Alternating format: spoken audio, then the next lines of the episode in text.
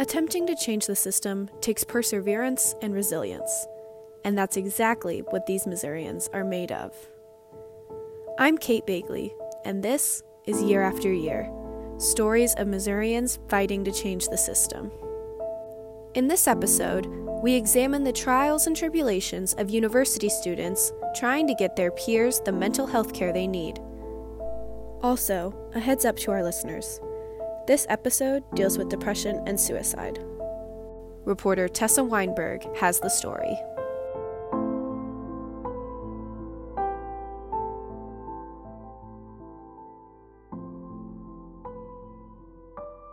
Stephen Chafin hadn't seen it coming. Fall of 2015, when plenty of other things were going on, um, when someone really close to me started having mental health issues. That's Stephen, recounting the experience in September 2018. He was an undergrad at the University of Missouri, and he didn't know how to best help his friend who had begun to experience psychosis. And so there, you know, we would be staying up all night, and I'd be trying to, to help her work through this, but we really had no idea, either of us, how to deal with that. Um, went to the emergency uh, room a few times. She ended up temporarily leaving the university, coming back. For Stephen and his friend, it was derailing.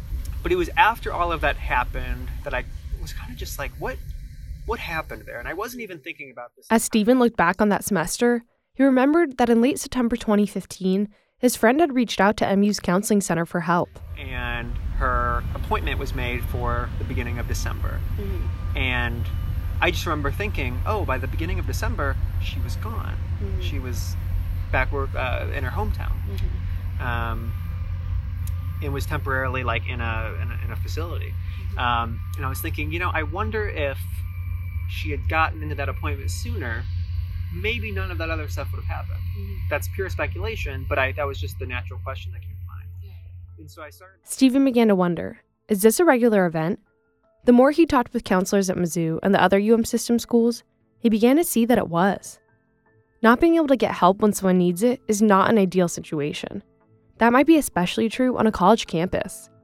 In 2018, according to Partners in Prevention, a higher education substance abuse consortium, 52% of Missouri college students reported experiencing anxiety, and 20% reported having suicidal thoughts. Stephen, who was also the executive director of the student lobbying group, the Associated Students of the University of Missouri, known as ASUM, felt like something had to be done. That same year, in 2015, over at the state capitol, Representative Keith Frederick was pushing forward a bill in hopes of doing just that for a small group of students. And when the two met in 2017, Stephen knew he had found a champion for their cause.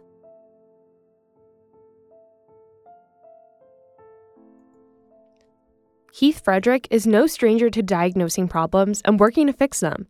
As an orthopedic surgeon, it's what Frederick is trained to do best.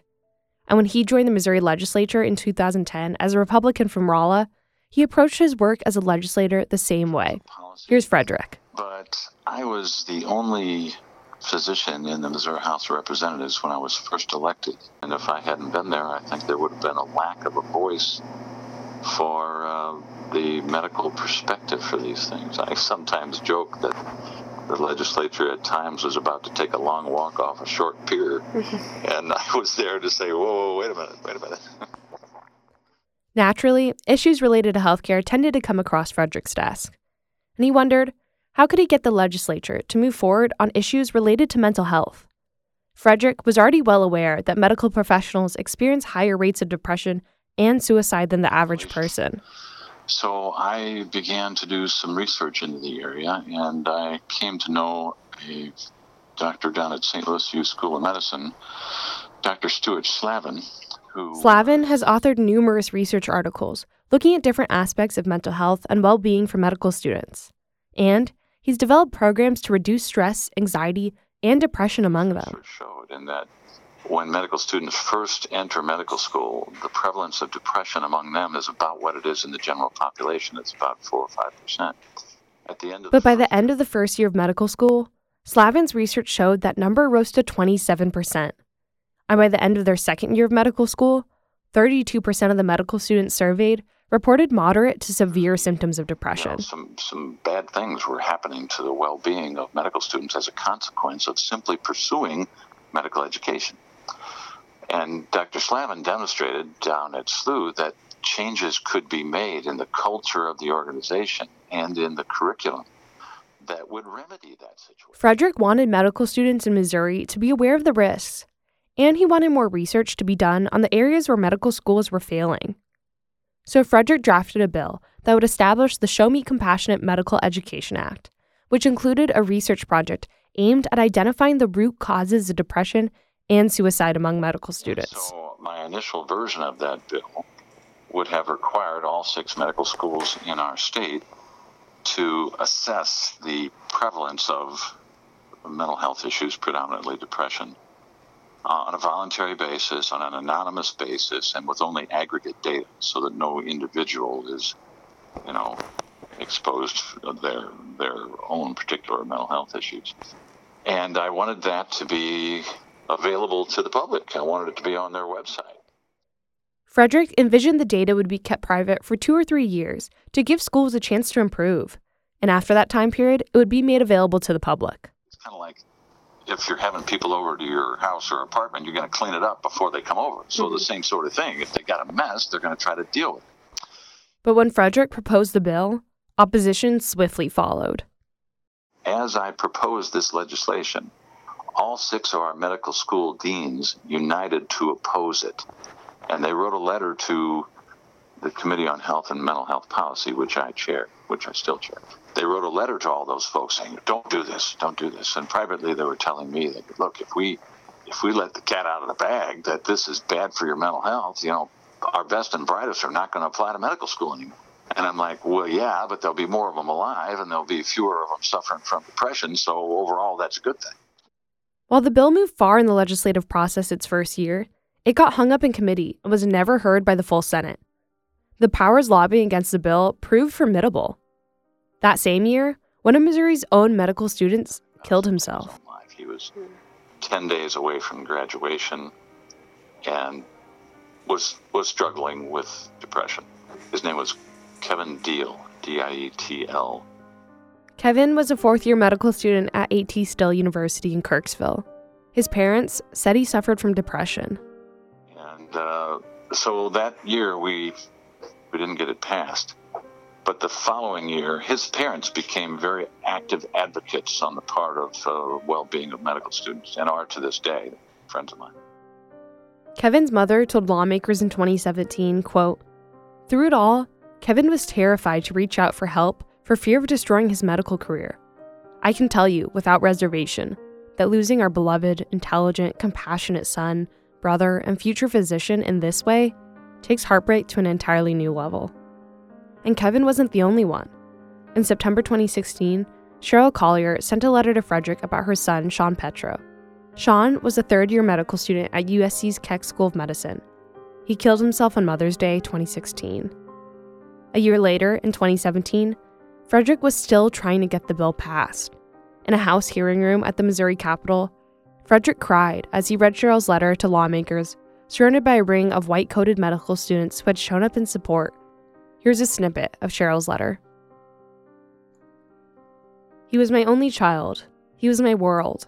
We had tried out Sean for six years with medical intervention. He was our miracle baby.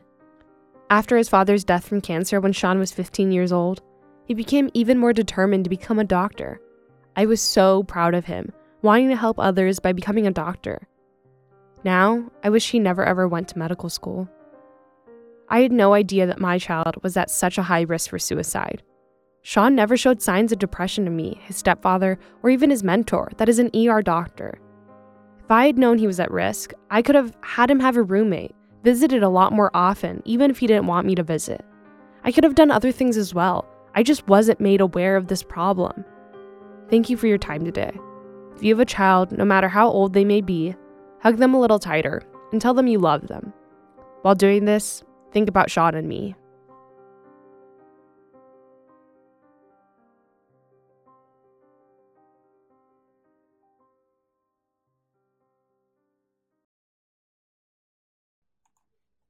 Frederick wasn't the only one toiling through the system to improve mental health resources for students.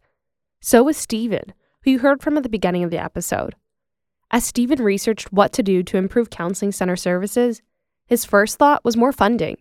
His thinking was if counseling centers had more funding, they could hire more staff and reach even more students, like Stephen's friend who had experienced long wait times. Um, and one thing I started coming across were these standards from the International Association of Counseling Services, IACS.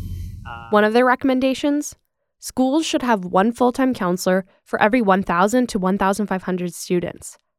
Stephen looked at MU and other state universities' numbers and realized that many weren't close to meeting that goal.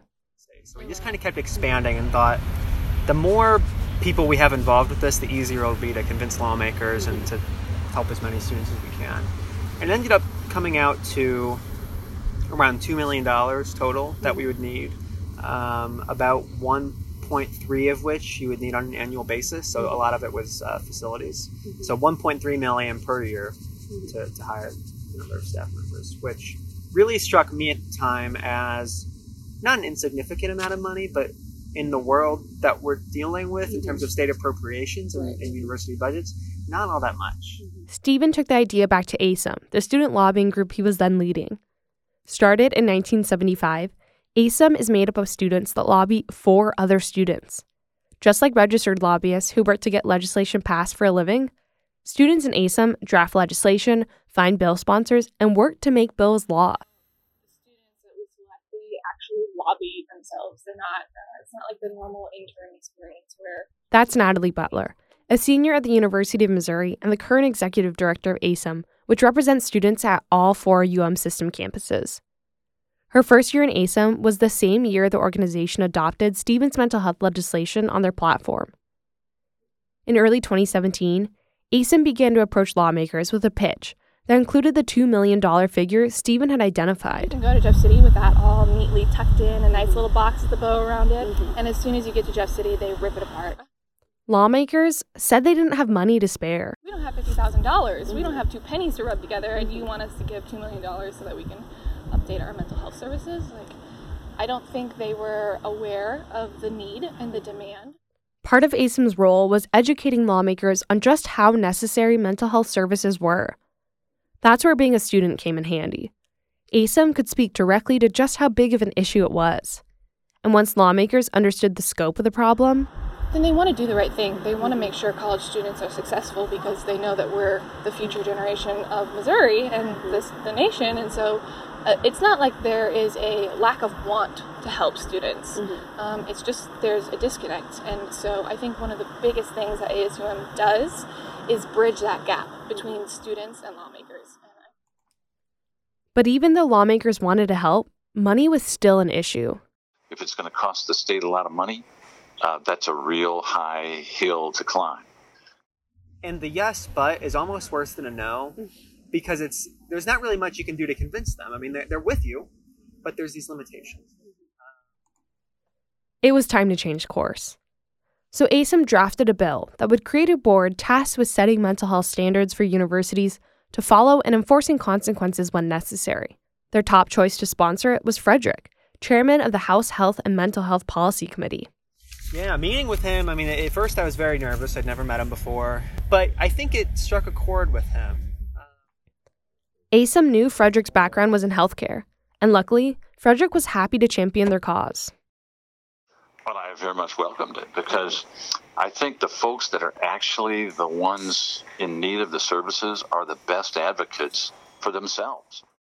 I mean, that was a really big moment. I mean, because it went from an idea that I had, you know, less than a year ago, and now suddenly, I guess, about a year ago. Um, to something that hey, it's actually happening. And I remember Stephen still remembers the moment he went to Frederick's office and Frederick handed him a piece of paper. And it said like it was a dra- it was a bill draft, and there it was. It was out there, and it was the coolest thing. I mean, I think I was definitely hooked then.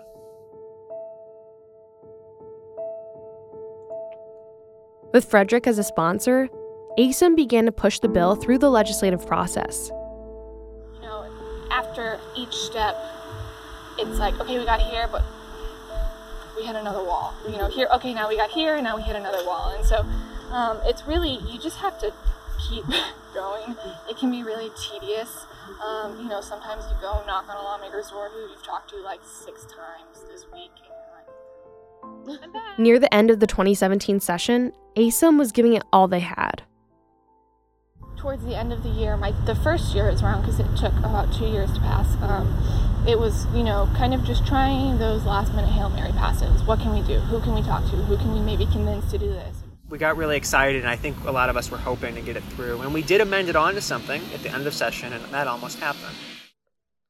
But the bill ultimately failed to become law during the 2017 legislative session. You always look at it, if you can get it to a certain point, you should definitely be able to get it a little bit further the next session. Um, and since we were able to amend it something onto something right at the end, like next year maybe. ASUM still felt that access to mental health resources was an issue worth pursuing during the 2018 legislative session. Um, we saw that we think we really have the votes. How do we kind of grease the wheels a little bit Mm-hmm. and, and get it through a little bit faster? And we are thinking, well, what if we just made it that they have to comply with the IACS standards? Remember those? Those were the standards that recommended universities should have one full time counselor for every 1,000 to 1,500 students, among other benchmarks. And so those standards were out there and available. So all we had to do with this bill was reference those standards and ask our universities to compare their capabilities to what is basically a national standard. And so you have no need for any new organization, no new state board. You have to spend any money. We're just saying there are standards that already exist. They are something of a gold standard in the profession. Um, all of the counseling directors and counselors know what they are. Um, and let's just see where we are relative to those. But lawmakers still had issues. A lot of what we were hearing from lawmakers was, I don't like an unfunded mandate. I don't want to make the university. Lawmakers thought it was unfair to require schools to meet a set of standards without giving them resources to help them meet that goal. So ASUM made a big concession. They took out the section of the bill that would have implemented consequences for universities that failed to meet the IACS standards. And I'll always wonder whether or not it was the right decision. But the bill would require universities to at least make their progress public. Uh, starting in the 2020-21 academic year, uh, institutions have to publicly report how they're doing on each of those standards. I believe the way the legislation read was if they fell short of those standards, that had to be posted in a conspicuous spot on their website so that individuals attending or thinking about attending that university would be aware of the fact that there are national standards for what sort of mental health care should be available, and this institution either meets or fails to meet those standards. And so that is information for individuals. Using the IACS standards as a benchmark would ensure that all the counseling centers were at least speaking the same language when it comes to defining success. With a revised bill and the lessons ASUM learned in the 2017 session, they were better prepared for their second go around. Frederick sponsored the bill once again, and when progress stalled, they added it as an amendment to Senator Jay Wasson's higher education bill. It was coming down to the wire, with the session nearing an end. so we're all back in our apartments. Um, but constantly calling each other and texting one another and just keeping an eye on it. And something It almost became an obsession. Stephen would listen to the audio live stream of the House, hoping to hear the bill come up. And on the last day of session, it finally did. you're just waiting, and you, you might already know exactly what's going to happen, but just to sit there and you hear it happen, and it's done, you made it. I mean, you know, it's really, there's really nothing like it. Um, I think that's Here's the moment the bill that contained ASUM's mental health amendment passed. Has everyone voted? Mr. Mr. Clerk, please close the board tally vote. By your vote of 109 yes and 31 no, you truly agreed. Final pass. Conference Committee Substitute, House Committee Substitute, Senate Committee Substitute, Senate Bills 807 and 577. Gentleman from Jefferson.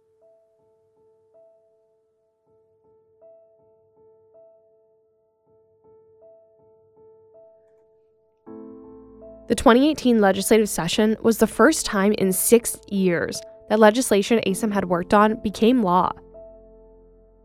And it, it just makes you really proud to like be able to represent students in a positive way and uh, but we're lobbyists, and I I think this is part of what makes us unique. You know, we're lobbyists for ourselves. We're not guns for hire. We're lobbying for ourselves, and yeah, I mean that was a really great feeling. It was a success for both ASUM and Frederick.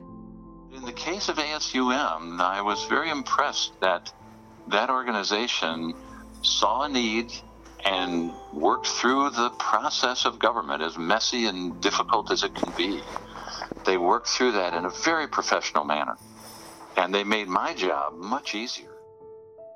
ASUM plans to keep pursuing the issue of mental health and wants to look for ways to better fund counseling centers. Frederick is now out of government after reaching his term limit in the House and losing his bid for the Senate. He'll be going back to orthopedic surgery full time.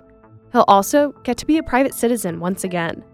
Looking back on his time as a legislator, Frederick is proud of what he accomplished. His advice for others wanting to make change So I think it's just identifying a need, being committed to the fact that it is a very valuable thing to pursue, and then just being persistent. I think you can uh, you can use the system to affect good change, but that's not to say that the system uh, doesn't need some improvement. I mean, uh, naturally there are ways that the system falls short of what's ideal, but it's just better than any other system that's out there right now.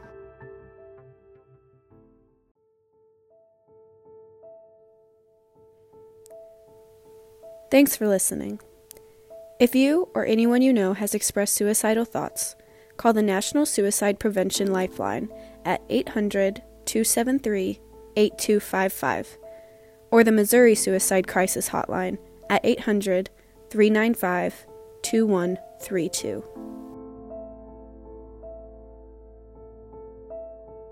Be sure to check out the other episodes in this series. We have stories on one woman's quest to curb neglect and abuse at nursing homes, and on a group of lawmakers continuing a 20 year fight to ensure protections for LGBTQ Missourians. You can find all the podcasts at columbiamissourian.com, including a list of sources for each one. This episode was reported by Tessa Weinberg and produced and edited by me, Kate Bagley. Sky Chatty is our supervising editor. Year After Year is a co production of the Columbia Missourian and KBIA. From Columbia, Missouri, I'm Kate Bagley.